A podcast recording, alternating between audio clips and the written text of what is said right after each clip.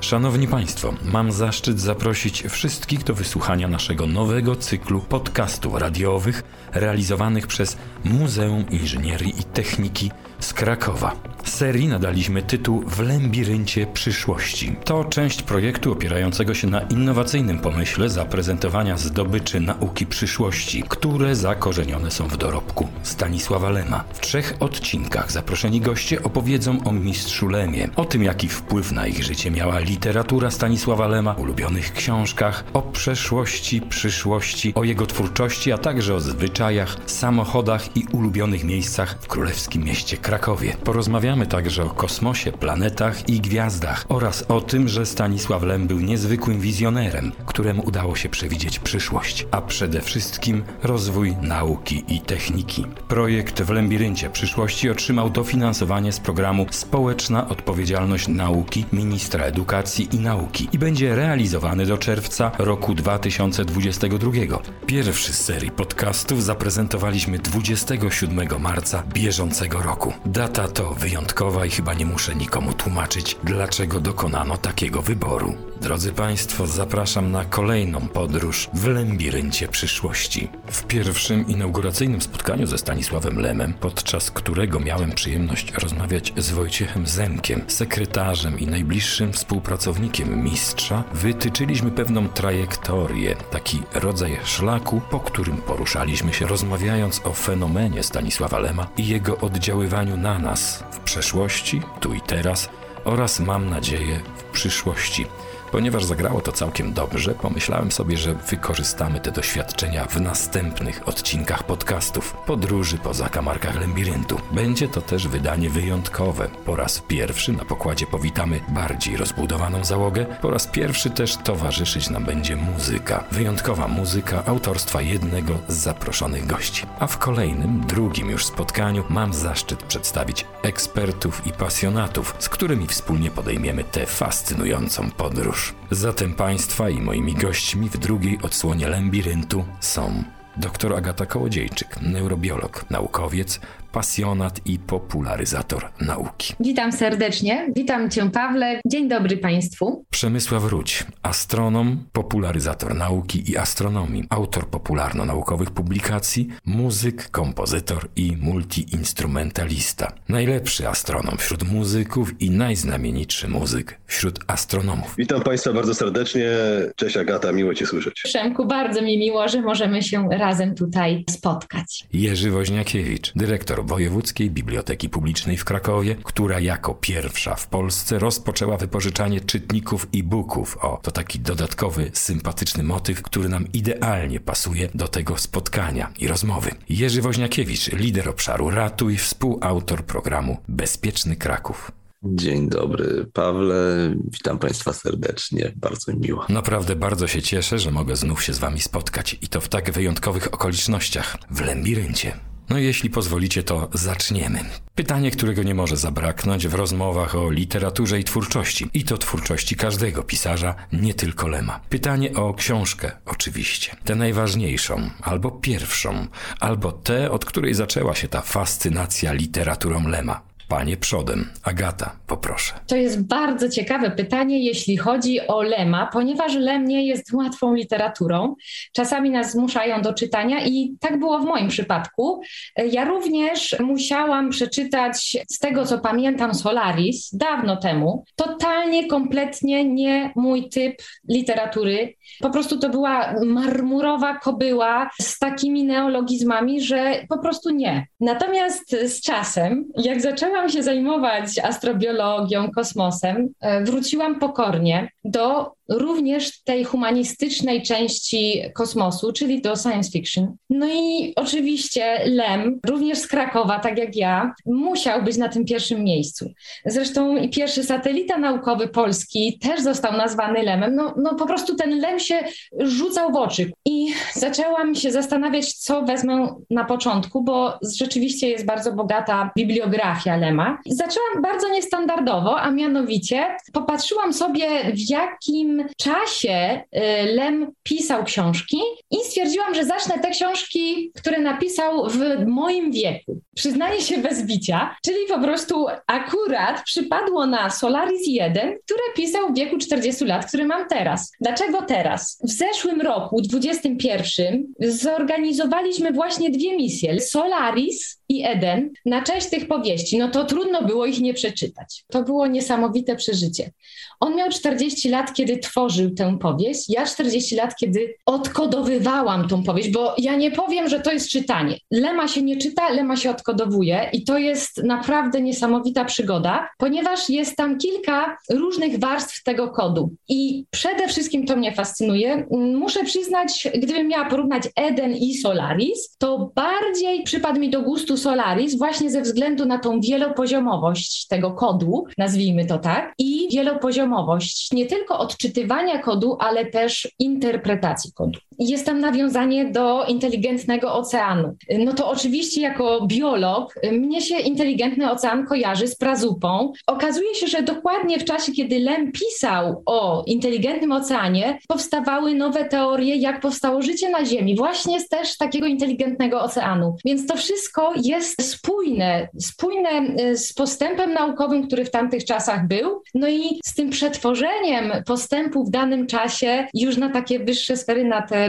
bardziej zaawansowane ścieżki, które sięgają tego humanitaryzmu, czyli jak to można rozwinąć, jakie to ma znaczenie dla człowieka. No a że jestem biologiem, no to oczywiście bardzo dużo widzę w lemie biologii, mądrych, inteligentnych analogii. To wszystko nie jest wyssane z palca i to też mi się bardzo podoba. To wszystko bazuje na realnych odkryciach naukowych, na realnych teoriach, które Lem po prostu pięknie rozwija i filozofuje na bazie tego. Przemysław Wróć. Dobre pytanie, bardzo dobre, ale bardzo trudne, ponieważ w tym jego przebogatym dorobku literackim, owszem, Suma technologiczna zainspirowała mnie do muzyki, natomiast ja mam też swoje przemyślenia filozoficzne, które jakby definiują trochę e, mnie jako człowieka i moje widzenie świata. I takich książek, które wywarły na mnie ogromne wrażenie Lema, to na przykład Głos Pana książka niewielkich rozmiarów tak naprawdę, bo to jest raptem 200, może 250 stron. Natomiast ona traktuje o, o czymś, co jest bardzo popularne teraz w środkach masowego przekazu. Kontakt z obcą cywilizacją. No i tutaj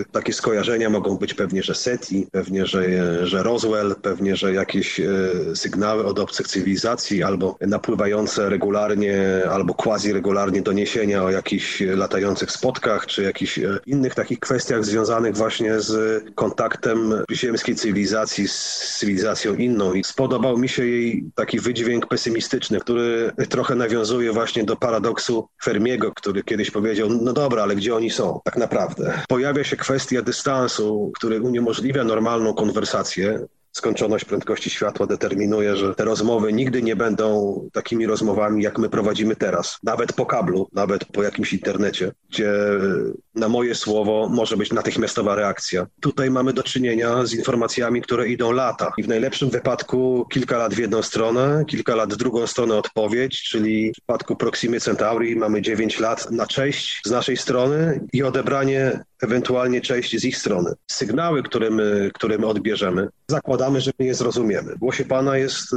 pokazane, że mimo tego, że w tym ośrodku amerykańskim ten sam sygnał dano do obróbki wielu zespołom, specjalistów z różnych dziedzin, żeby oni swoim aparatem naukowym, swoją dedukcją jakąś doszli do wniosków, to też nie przyniosło efektu. Podobną książką w tym stylu jest Fiasko, które jest ostatnią powieścią Lema, w której on definitywnie rozprawia się z niemożnością nawiązania kontaktu z obcą cywilizacją. Co jeszcze? Książka Eden, wspaniała. Ostatnio skończyłem drugi raz, przeczytałem sobie dzienniki gwiazdowe, które są książką trudną. Ja tę książkę zaczynam inaczej rozumieć. Tam jest mnóstwo odniesień do takich pułapek które Lem obserwował na Ziemi. Przykład tego, co Lem myśli o nauce z punktu widzenia człowieka, który tej nauce wierzy. Wierzył, uważał naukę za coś, co ludzkości generalnie ma pomóc. Lem widział też pewne problemy, pewne, pewne ciemne strony tej nauki. Tam przedstawione postaci tych szalonych naukowców, którzy preparowali różne twory, różne byty istniejące, zamykali je w skrzyniach, nawet mordowali. Mordowali żywe istoty, żeby ich dusze zamknąć w kryształach, dać im nieśmiertelność, albo błaźnili się w środowisku naukowym, żeby pozyskać fundusze gdzieś w krajach trzeciego świata na, na swoje badania. Też pokazuje to, że nie można tak do końca też z samej nauki robić pewnego rodzaju bożka, ponieważ naukę tworzą ludzie, a ludzie mają swoje wady i te wady są nieusuwalne. Systemy totalitarne to też paradoksalne, bo one same były niehumanitarne przecież, ale próbowały z człowieka te zdefiniowane ideologicznie zło usunąć, ale ono się wiązało z tym, że trzeba było człowieka przemodelować, stworzyć z niego jak, jakąś taką plastyczną masę, którą aparat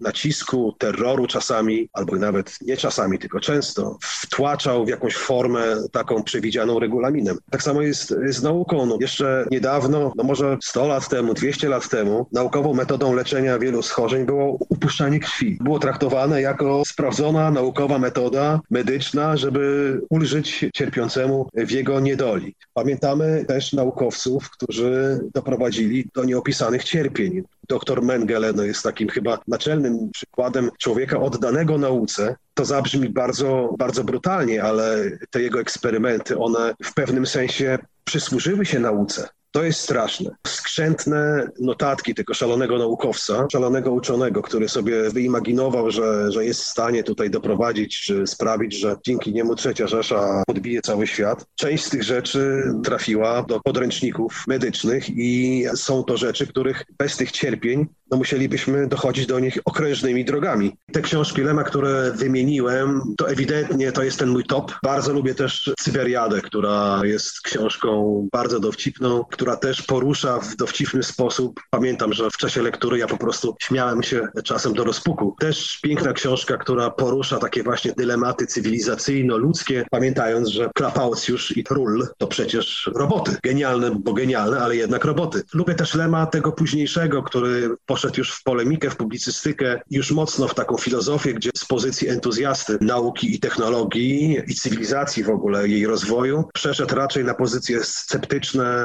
wskazujące błędy, wskazujące pułapki, wskazujące ślepe uliczki. Pokazywał, że ewolucja technologiczna, która mknie, jak bolid Formuły 1, znacznie, znacznie, znacznie wyprzedziła ewolucję biologiczną, która jednak trwa bardzo powoli i ona czyni z nas tak jakby ludzi tych pierwotnych, pełnych instynktów, atawizmów, zanurzonych w elektryczności, w internecie, w globalnej wiosce, w lotach kosmicznych, w pędzie ku jakimś celom y, wyznaczonym przez głowę mówiącą w telewizji, żeby być zawsze pięknym, żeby być bogatym, żeby być zdrowym. A to chyba nie tak.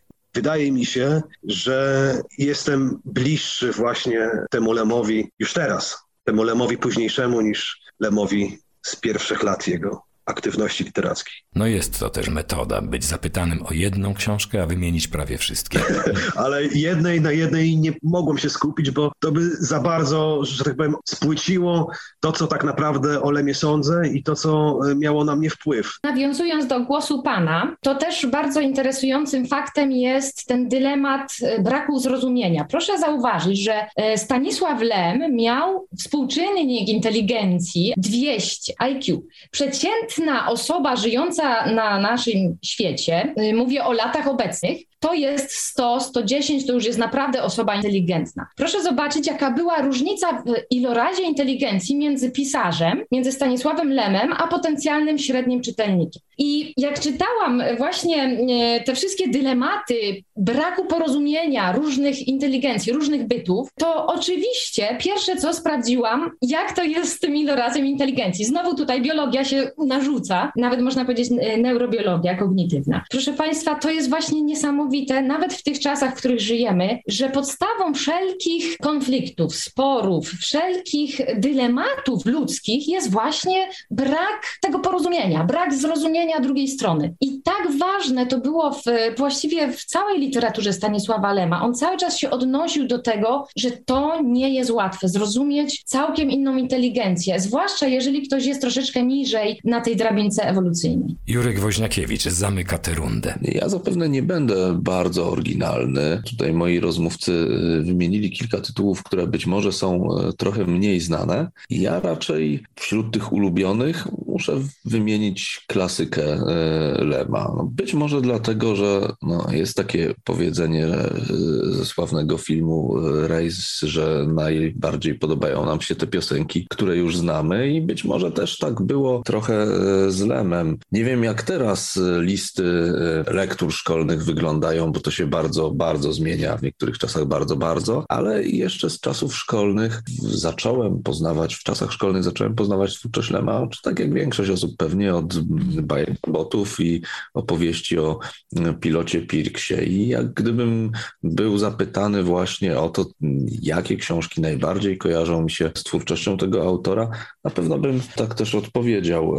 E, bajki robotów to jest klasyka Lema, ale też dzięki temu, że one są formami bardzo krótkimi, to są takie, do których można y, często wracać, nawet kiedy się ma jakąś chwilę, żeby przeczytać tych kilka kartek, a są to y, historie, które niewątpliwie y, zapadły mi w pamięć. No, opowieści o pilocie Pirksie też gdzieś kojarzę właśnie z tymi czasami szkolnymi i myślę, że ta książka otworzyła mi trochę oczy na, na twórczość Lema. Ale też podobnie jak moi przedmówcy, warto zwrócić uwagę na Eden, który no, jest y, uważany za taką książkę, która trochę otwiera nowy y, etap dojrzały twórczości Lema i na pewno jest niezwykle istotna w całym jego dorobku literackim. A ja wykorzystam teraz tę sytuację, ponieważ kolejny raz pojawia się w tej rozmowie powieść Eden. Tytuł ten wypłynął już podczas pierwszego odcinka, w którym gawędziliśmy sobie z Wojciechem A tak się zabawnie składa, że moją pierwszą powieścią Lema, którą przeczytałem, czy tak jak wspomniałem, próbowałem przeczytać, był właśnie Eden. Ja mówię próbowałem przeczytać, bo miałem wtedy naście lat i z perspektywy czasu myślę sobie, że było to za wcześnie. Za wcześnie na spotkanie z tą literaturą. Potem kilkakrotnie do niej wracałem, ale po tym pierwszym razie do dziś utkwił mi w głowie charakterystyczny motyw. To jedyna książka Lema, w której bohaterowie, poza jednym przypadkiem, nie mają imion. Zgadza się. Władca bez twarzy, który jest i jednocześnie go nie ma, fabryki produkujące przedmioty, które są unicestwiane w nieskończącym się procesie poszukiwania ideału. Nie uważacie, że zostaliśmy tak trafieni przez Lema z przeszłości? Takie zapędy zawsze były e, już od czasów e, starożytności. Pęd do tego, żeby eliminować jednostki niedoskonałe na rzecz tych, które wydają nam się dobre, no, przewijał się w historii ludzkości już od e, czasów starożytności. No i kojarzymy go tak naprawdę z najbardziej mrocznymi czasami w naszej historii, takimi też jak czasy faszyzmu, ale myślę, że to też nie jest jedyna warstwa powieści Edem, która zasługuje na, na większe skupienie, analizę i, i na to, żeby zastanowić się, co autor nam chciał wtedy powiedzieć, bo on stawia przed nami wiele problemów, jak również taki dylemat, co zrobić wtedy, kiedy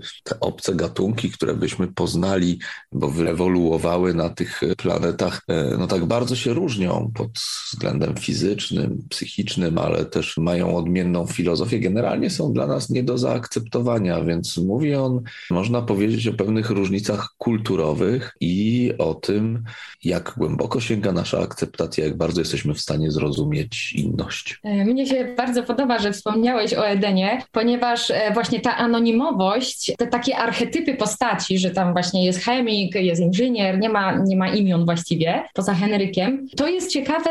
Ja sobie nie wiem czemu skojarzyłam to z RODO. Jesteśmy jesteśmy bezimienni teraz. Wszędzie w sieci jest wielka taka kampania, żeby te, te wszystkie dane zachowywać, żeby ukrywać. Nawet w szpitalu, jak gdzieś tam wołają, to po numerze wołają. Można to interpretować z jednej strony, że właśnie, że to wszystko jest ukryte, a z drugiej strony można zastanowić się, co by było, gdybyśmy byli tak całkiem z góry. W sumie imię nie ma znaczenia, bo i tak jesteśmy jakby jedną, jednym gatunkiem, jednym bytem. No przecież my zwierząt też też nie nazywamy ta sikorka to jest sikorka Amelka, ta sikorka to jest sikorka Marysia, tylko po prostu sikorka przeleciała przez okno. I my sami łapiemy się w naszym codziennym życiu, że nie wszystko nazywamy po imieniu. Bardzo dużo rzeczy jakby generalizujemy i że to naprawdę nie ma znaczenia. Też to jest takie fascynujące, że możemy wejść na takie etapy rozwoju, że już bardzo taka indywidualizacja, konkretyzacja przestaje mieć znaczenie. I to też jest fascynujące, taki ogląd całkiem z góry, tak całkiem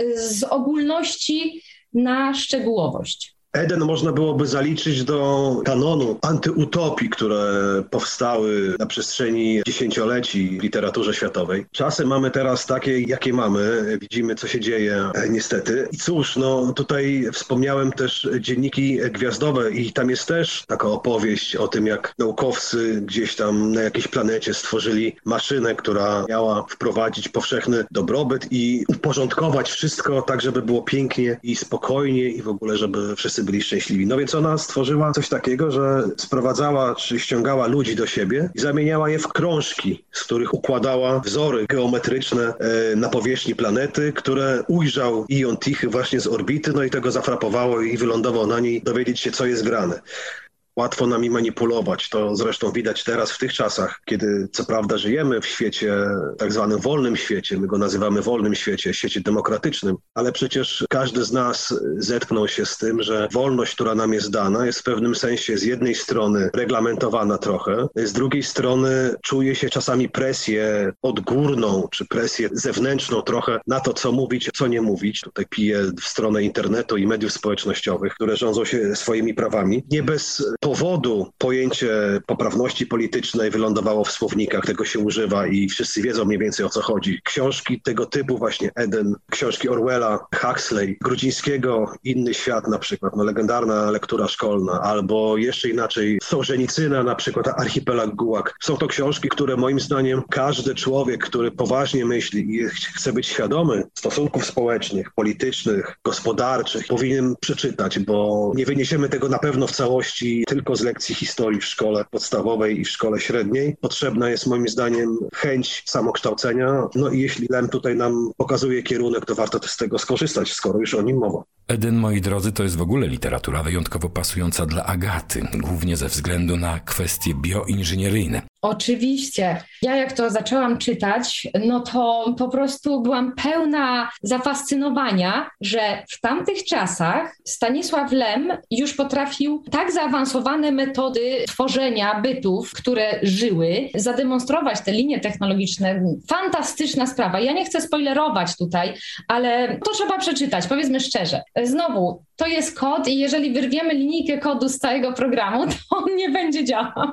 Ale tak, zdecydowanie ta bioinżynieria na planecie Wenus, na Wenerze, no w ogóle mm, to wszystko, co się dzieje teraz nawet z odkryciami na Wenus, że to życie może jednak tam faktycznie jest. Wygląda na to, że te powieści tak naprawdę one się nie starzeją. One cały czas w dowolnym momencie, kiedy je czytamy, wnoszą coś nowego, inspiracje i cały czas jakby nawiązują do rzeczywistości, która jest. W którym roku Lem napisał Eden? Y, w 1959.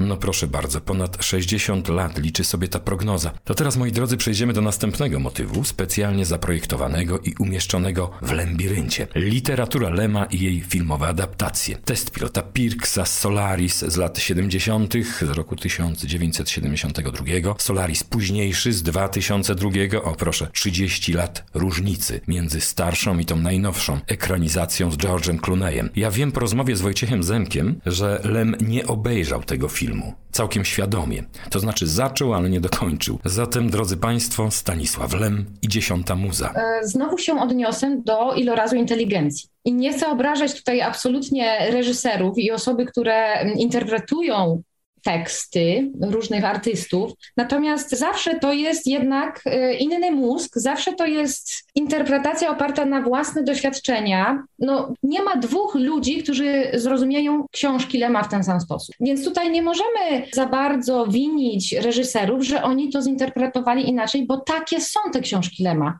W tym jest całe piękno notabene tych książek, że one są takie bardzo osobiste tak naprawdę. Bardzo takie różnorodne. Natomiast to, dlaczego się Lemowi nie podobało? No dlatego, że Lem, pisząc tą książkę, on miał swoją wizję, a ktoś interpretując tą książkę miał inną wizję.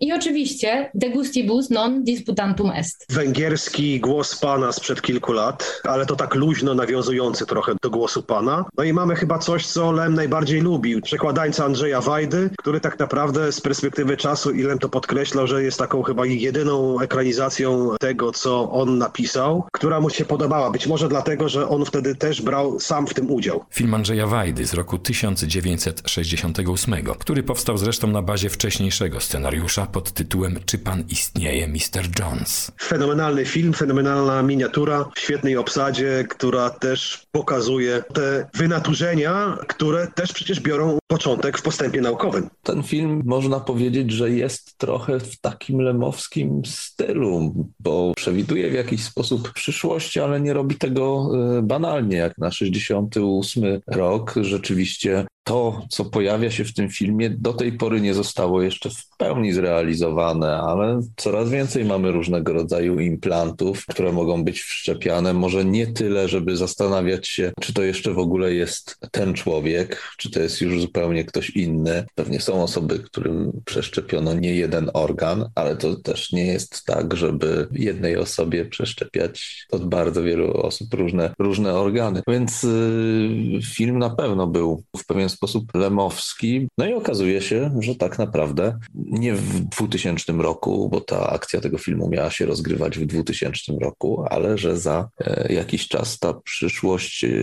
będzie coraz mniej różniła się od tej wizji. Przy filmie pracowało wiele znakomitości ze świata sztuki i kultury. Kostiumy do przekładańca zaprojektowała sama Barbara Hoff, a uwaga, bo to jest ładny moment tego spotkania w Lembiryncie, autorem ilustracyjnej muzyki jest Andrzej Markowski. No to taka dygresja, skoro temat muzyczny nam się tutaj przewija. Będzie teraz pytanie do Przemka, ale Agata mam nadzieję też słucha. Przemo, miałeś okazję kiedyś grać na pełnowymiarowych organach kościelnych? Tak, a wiesz, że Agata świetnie radzi sobie z tym instrumentem? Nie wiem. No to już wiesz. No, Agata, nie wiedziałem tego. Gratuluję. Przemku, bardzo Ci dziękuję. Ja też y, uwielbiam Twoją muzykę i chciałam Ci się przyznać do jeszcze jednej rzeczy, którą teraz robię i która mnie fascynuje, a mianowicie gra na cztery ręce. I ja Ciebie zapraszam, żebyśmy razem coś zagrali. Tutaj mamy dwa mózgi i cztery ręce i to już jest bardzo ciekawa sprawa, jeśli chodzi o intelektualne przygody. Szacunek. Kłaniam się nisko.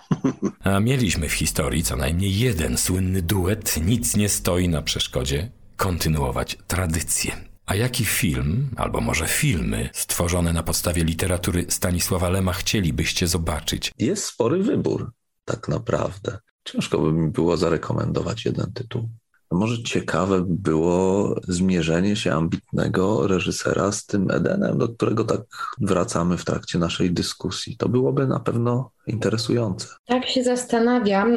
Kongres futurologiczny nie, bo już mamy Matrixa. No to to by było jakby powielenie, chociaż kongres futurologiczny był wcześniej, że tak powiem, niż Matrix, ale mimo wszystko mm, tutaj no to byłby to smaczek. Ja się tak zastanawiam, co by tutaj mogło być. Oczywiście chodzi nam o science fiction, nie o szpital przemienienia. Tak, coś czego jeszcze nie było. Z takich pozytywnych filmów, no to może Obłok Magellana byłby taki radosny, ciekawy, lekki. Bo powiedzmy szczerze, że większość ludzi teraz to woli, woli iść w taką lekką sztukę, niż coś bardzo ciężkiego. Czytając dawniej Lema, to jego twórczość kojarzyła mi się z takimi twórcami jak na przykład Jean-Michel Jarre, ale myślę, że to była kwestia epoki i tego, że wtedy ta muzyka elektroniczna też była trochę na topie i trochę do tego pasowała. Teraz można by zupełnie czym innym zilustrować taki film. No byłoby to bardzo ciekawe. Przemek, powiedz, chciałbyś skomponować muzykę do filmu, którego scenariusz oparto na literaturze Lema? Tak, wydaje mi się, że jestem gotów do tego, ale oczywiście byłaby to muzyka e, i od razu powiedziałbym, powiedziałbym wprost, nie jestem symfonikiem,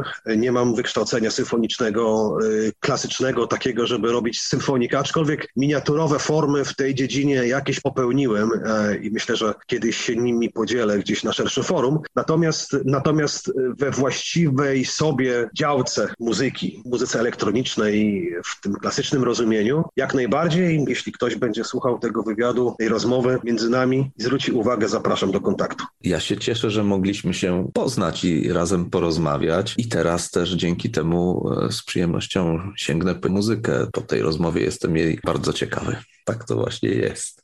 Także yy, kolejna korzyść z naszego spotkania. No i wszystko na ten temat, drodzy Państwo. Zanim jednak usłyszymy muzykę Przemka stworzoną do filmu zrealizowanego na podstawie któregoś z dzieł Stanisława Lema, posłuchajmy jednego z utworów kompozytora, które już powstały. Drodzy Państwo, Przemysław Ruć.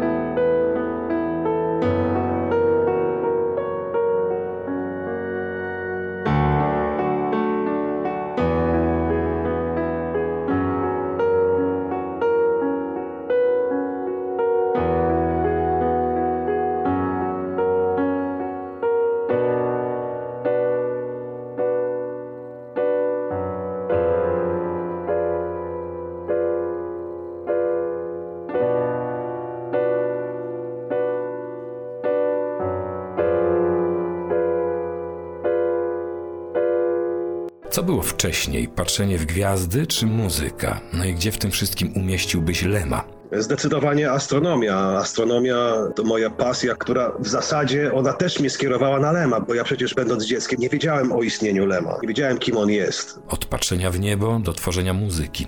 Inaczej mówiąc, Lem może inspirować nie tylko literacko. Moja wdzięczność dla Lema jest właśnie w tym wymiarze artystycznym spowodowana tym, że zainspirował mój debiut, który później na zasadzie, no nie wiem, może trochę klocków domina które jak już raz się jeden strąci, to kolejne strącają następne. No i tak było z tymi płytami. Ta pierwsza płyta dała początek całej trylogii lemowskiej, którą nagrałem praktycznie i wydałem praktycznie w ciągu jednego roku, więc to było bardzo inspirująca rzecz dla mnie. No a w tej chwili tych płyt jest już kilkadziesiąt, powstają następne. Ta technologia, kosmos, astronomia, astronautyka, wybieganie ludzi poza Ziemię, poza jej najbliższe środowisko, najbliższe sąsiedztwo jest mi bardzo bliskie i w zasadzie chyba nie było takiej płyty, nie było takich nagrań, gdzie gdzieś z tyłu głowy ten lem siedzi. Zresztą czasem, jak mam problemy z nazwaniem jakichś utworów, to często otwieram książki Lema e, i znając jego kwiecisty język, te mnóstwo neologizmów, które on tworzył, z uporem maniaka i czasami to ja myślałem, że po prostu, że, że, że, że to jakiś jest objaw szaleństwa słowotwórczego. Lem pomaga mi czasami też w wymyślaniu tytułów, płyt, tytułów kompozycji, czy naprowadza mnie troszeczkę na, na tytuły, które potem ostatecznie lądują na okładkach płyt. Więc tutaj tak, jestem mu bardzo wdzięczny i mam nadzieję, że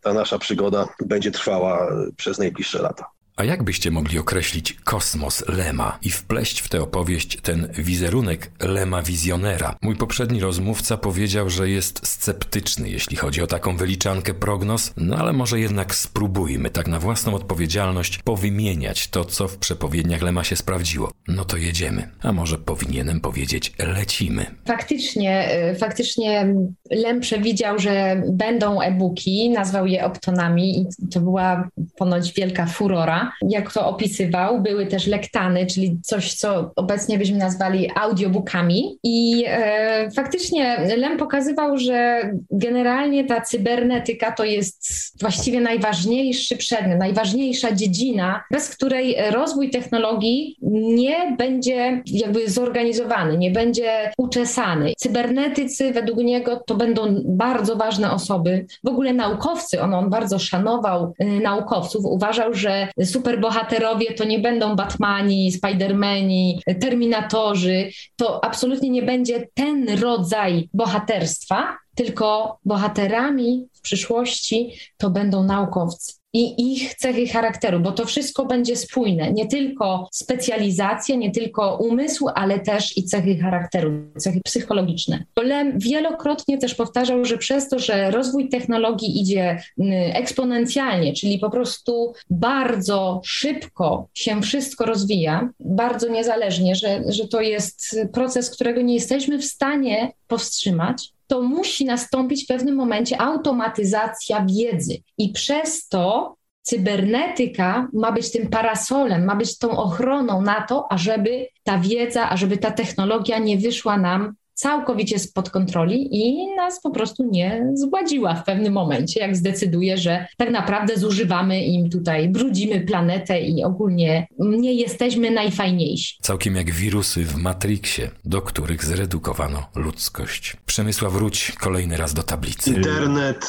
rzeczywistość wirtualną, która przecież, no, ona już nawet nie raczkuje, ona, ona coraz bardziej się rozwija. Doskonale to widać po grach komputerowych. Niedawno byłem na Politechnice Gdańskiej laboratorium e, rozszerzonej rzeczywistości wirtualnej. Oni mówią na to cave, takie miejsce, gdzie wchodzi się w sześcian 3 na 3 na 3 metry, gdzie podłogi, ściany i sufit wyłożone są takimi wyświetlaczami, które sprzężone są z okularami ale nie takimi jak do rzeczywistości wirtualnej, virtual reality. Tam mm, wszedłem i oglądałem, chodziłem po statku takim pełnomorskim statku, ponieważ był to program stworzony i napisany y, z myślą o ludziach, którzy będą zawodowo sprawdzali statki i odbierali je po montażu w stoczni. Oni muszą wiedzieć, y, na co uwagę zwrócić, gdzie są takie sporne, felerne miejsca, które mogą później odbić się w jakiś sposób na funkcjonowaniu tej jednostki. Są to przecież bardzo drogie rzeczy. Dziesiątki milionów dolarów zainwestowane właśnie w, te, w tą całą stalową konstrukcję wyposażenie jej i tak dalej. I nagle się okazuje, że w środowisku całkowicie sztucznym, wygenerowanym sztucznie, można takich ludzi uczyć i egzaminować z tego, co będzie stanowiło podstawę ich wynagrodzenia.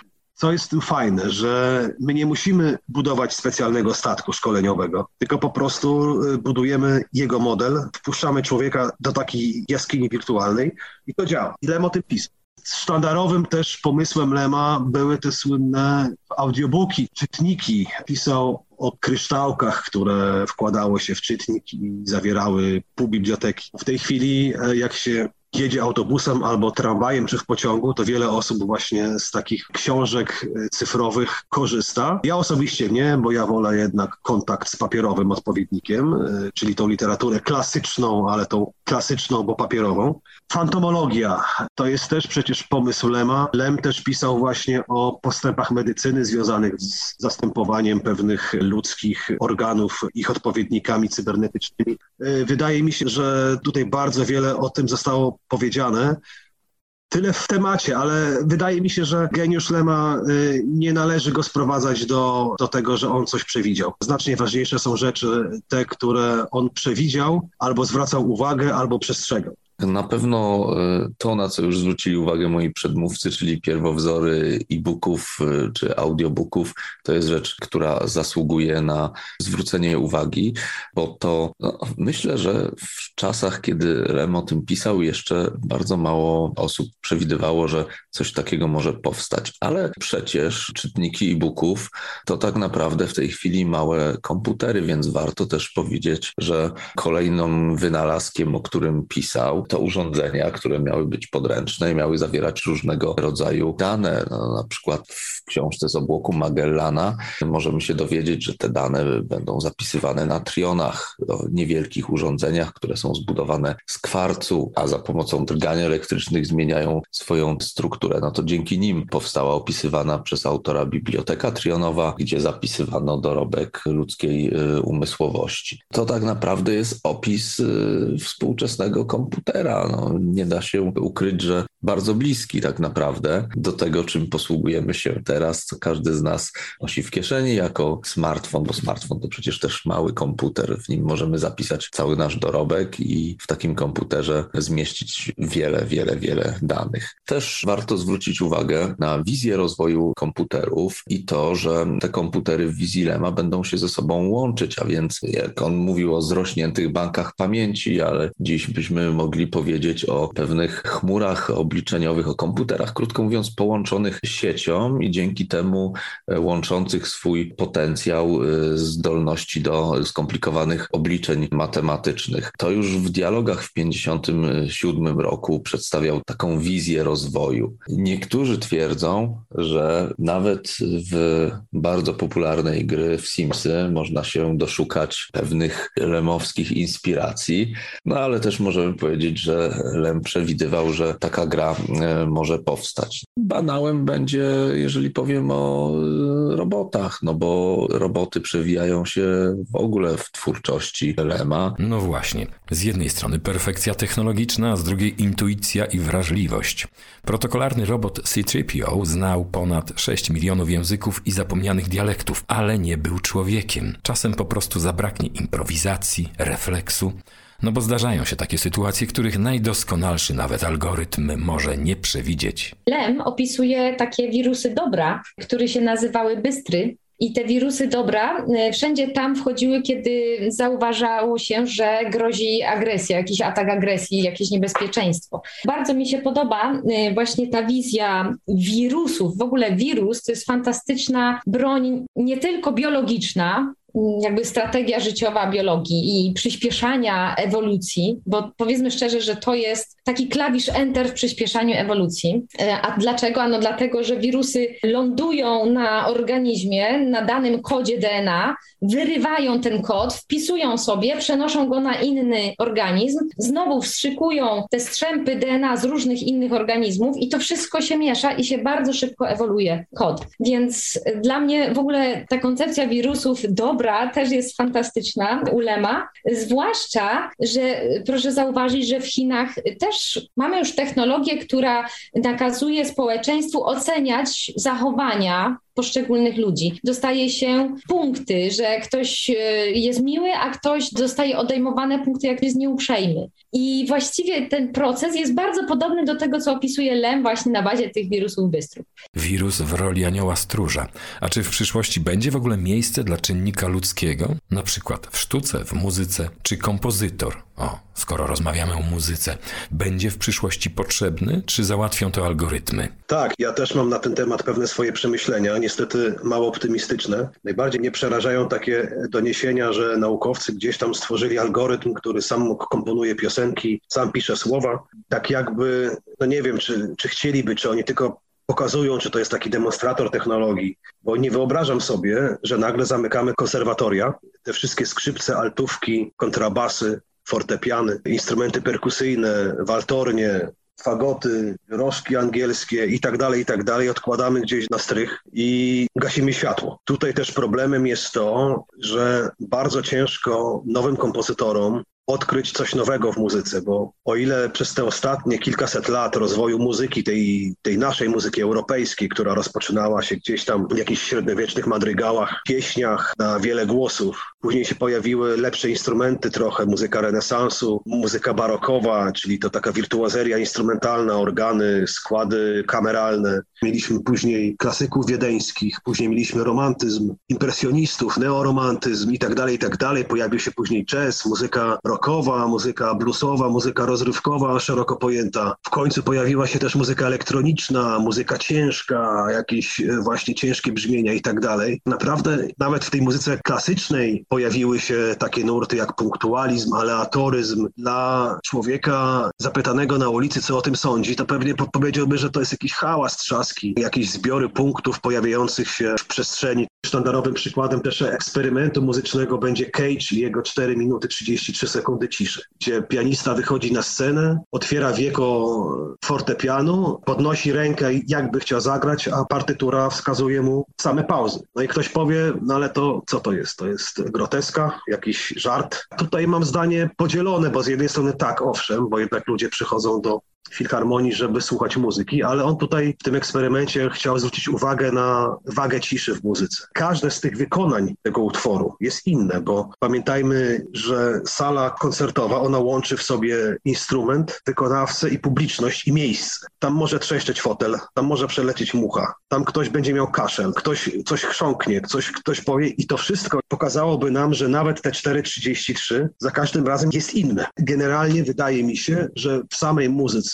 nastąpi niebawem jakiś schyłek, jeśli chodzi o możliwość odkrywania czegoś absolutnie nowego. Dlaczego? Ponieważ tak naprawdę nasze uszy też są w pewnym sensie ograniczone i nasze mózgi są ograniczone w pewnym sensie. Jeśli przyjmiemy tą definicję muzyki, że to jest zbiór dźwięków, które są uporządkowane formalnie, które mają pewną wysokość, mają, tam jest jakaś myśl muzyczna przekazana. Czasem sobie myślę tak, co by zrobił na przykład Chopin, gdyby miał dostęp do tych wszystkich możliwości, które daje technologia. Chopin, Mozart, Rachmaninow, Jan Sebastian Bach, Wydaje mi się, że warto też zwrócić uwagę e, na jeszcze niespełnione, ale bardzo prawdopodobne, no chociaż jeszcze niespełnione do końca, to możemy podwagować też obawy pisarza, że zostaną stworzone inteligentne roboty, których inteligencja może przerosnąć inteligencję ludzką, a tym samym kiedyś może to doprowadzić do e, zapanowania nad ludzkością. To zresztą jest motyw, który jest znany w popkulturze, ale na pewno Lem był jego pierwszy pierwszym twórcą. Pisał o tym chociażby w utworze Pokój na Ziemi z 1987 roku. No i jeżeli się teraz zastanowimy nad tym, to rzeczywiście nasze roboty,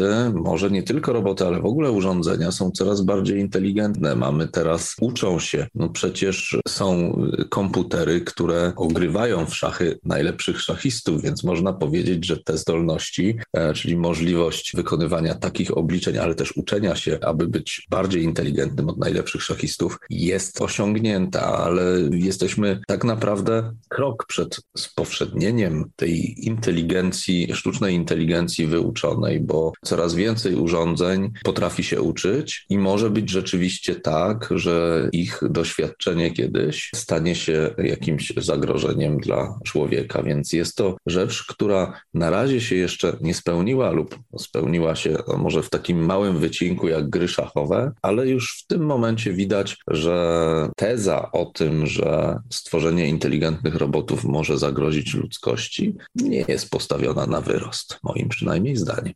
Solarystyka, o której pisał Lem, ona z jednej strony pokazuje, że nauka polega na tym, no, że chcemy cierpliwie zdobywać informacje o jakimś fakcie, o jakimś zjawisku. To jest jedno. Druga rzecz jest taka, że czasami są zjawiska, które powodują, że nauka ich nie ogarnia i powoduje to powstanie mnóstwa sprzecznych teorii, mnóstwa zdań, które wzajemnie siebie wykluczają, w których trudno znaleźć jakąkolwiek odpowiedź na ten problem, który sobie na początku postawiliśmy.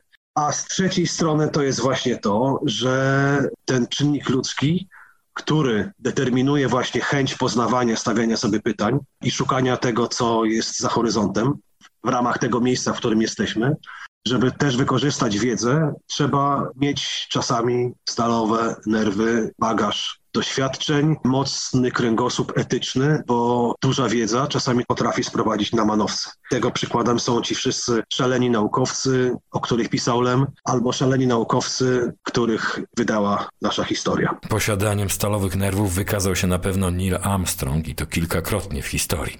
Gdyby właśnie nie czynnik ludzki, refleks, umiejętność oceny sytuacji i podejmowania decyzji pod wielkim ciśnieniem, presją, pewnie inaczej skończyłaby się historia pierwsza pierwszego lądowania na Księżycu. Mały krok człowieka nie był wcale taki mały. Jeśli już tutaj przywołałeś Nila Armstronga, na YouTubie znalazłem materiał filmowy, który dokumentuje naziemne testy lądownika księżycowego, do którego wsiadł, wystartował pionowo e, do góry i w którejś sekundzie lotu doszło tam do awarii, e, która na wysokości kilkunastu metrów zaledwie groziła tym, że po prostu ten statek stracił orientację w przestrzeni. Tam Armstronga od śmierci dzieliły dosłownie sekunda, pół sekundy. I on zdążył w ostatniej chwili katapultować się z tego lądownika, który się roztrzaskał oczywiście z hukiem na powierzchni ziemi, chmura ognia i tak dalej. Pięknie widać, jak tuż obok wraku ląduje spadochron z Armstrongiem, który po prostu wiedział, kiedy już nie jest w stanie sterować tym statkiem, wiedział, kiedy wcisnąć ten przycisk zabierzcie mnie stąd i udało mu się przeżyć. No właśnie, ale wszystkie te e, historie, o których mówisz, wydarzyły się jednak e, kilka lat temu. Kilka lat temu, kiedy były już komputery, no czasem o wiele wolniejsze, te, które mi dysponował Armstrong, przypuszczam, że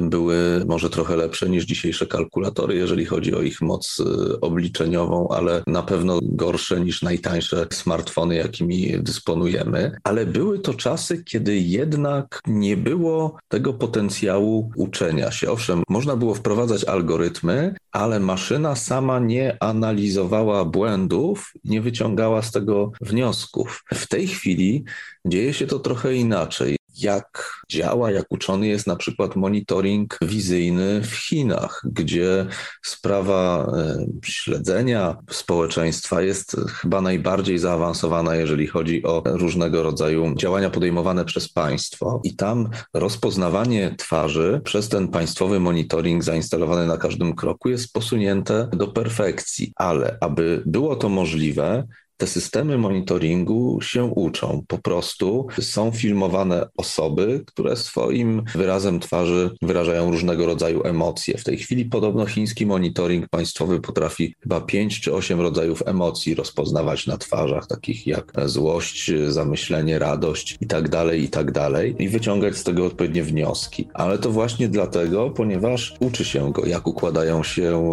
nasze rysy twarzy, filmuje sobie kolejne osoby. Jest to albo akceptowane akceptowane albo odrzucane przez tego, kto trenuje tą sztuczną inteligencję, jeżeli rozpozna dobrze, to jest akceptowane i tak dalej, i tak dalej. Tego wtedy jeszcze nie było, kiedy działy się te historie, o których mówisz i myślę, że teraz y, często nie tylko w lotnictwie, ale w wielu dziedzinach mówi się o tym, że często człowiek jest najsłabszym ogniwem. Jeżeli dysponuje on czy samochodem, czy samolotem naszpikowanym elektroniką, to najczęściej badając wypadki okazuje się, że jednak zawinił zmienił człowiek. Im bardziej będzie rozwinięta ta maszynowa inteligencja, czy inteligencja wyuczona, tym częściej wina będzie człowieka, niestety, a nie, a nie maszyny.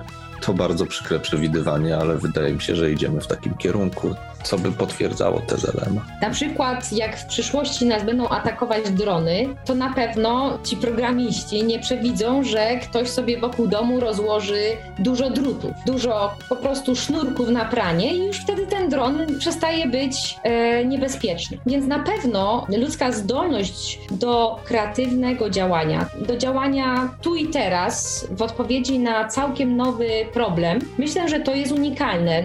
My nie musimy pisać programu, żebyśmy zaczęli jakoś reagować, żebyśmy zaczęli działać. Oczywiście są instynkty, ale my w przeciwieństwie do innych e, organizmów, tak nam się wydaje, że jesteśmy jedynym organizmem na tej Ziemi, który właśnie potrafi na bazie własnego doświadczenia, głównie właśnie edukacji, takiej z dziedziny fizyki, matematyki, biologii, że to wszystko potrafi łączyć w bardzo różnorodne schematy i realizować jakieś y, zadania. Jeśli chodzi o jakieś nowe rzeczy, to tak, to ludzki umysł zdecydowanie przewyższa technologię. Niestety, w przypadku prowadzenia samolotu przez na przykład 10 lat, może być nawet tak jak w programie Apollo, czyli w tak zwanym trybie barbecue, jak rożen, żeby się po prostu nie przypalił statek z jednej strony, bo słońce zawsze świeci z jednej strony. Dawniej to wszystko astronauci robili ręcznie. I wtedy, nie powiem, wtedy oczywiście ludzki umysł. Ale wydaje mi się, że teraz technologia jest tak dopracowana,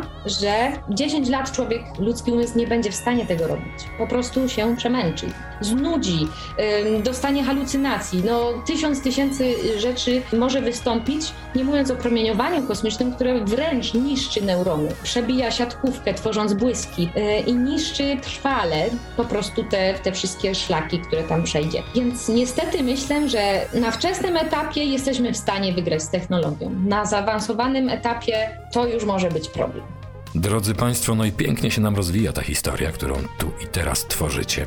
Tak sobie myślę, że mistrz jest tu gdzieś z nami. I to mam nadzieję się wyczuwa.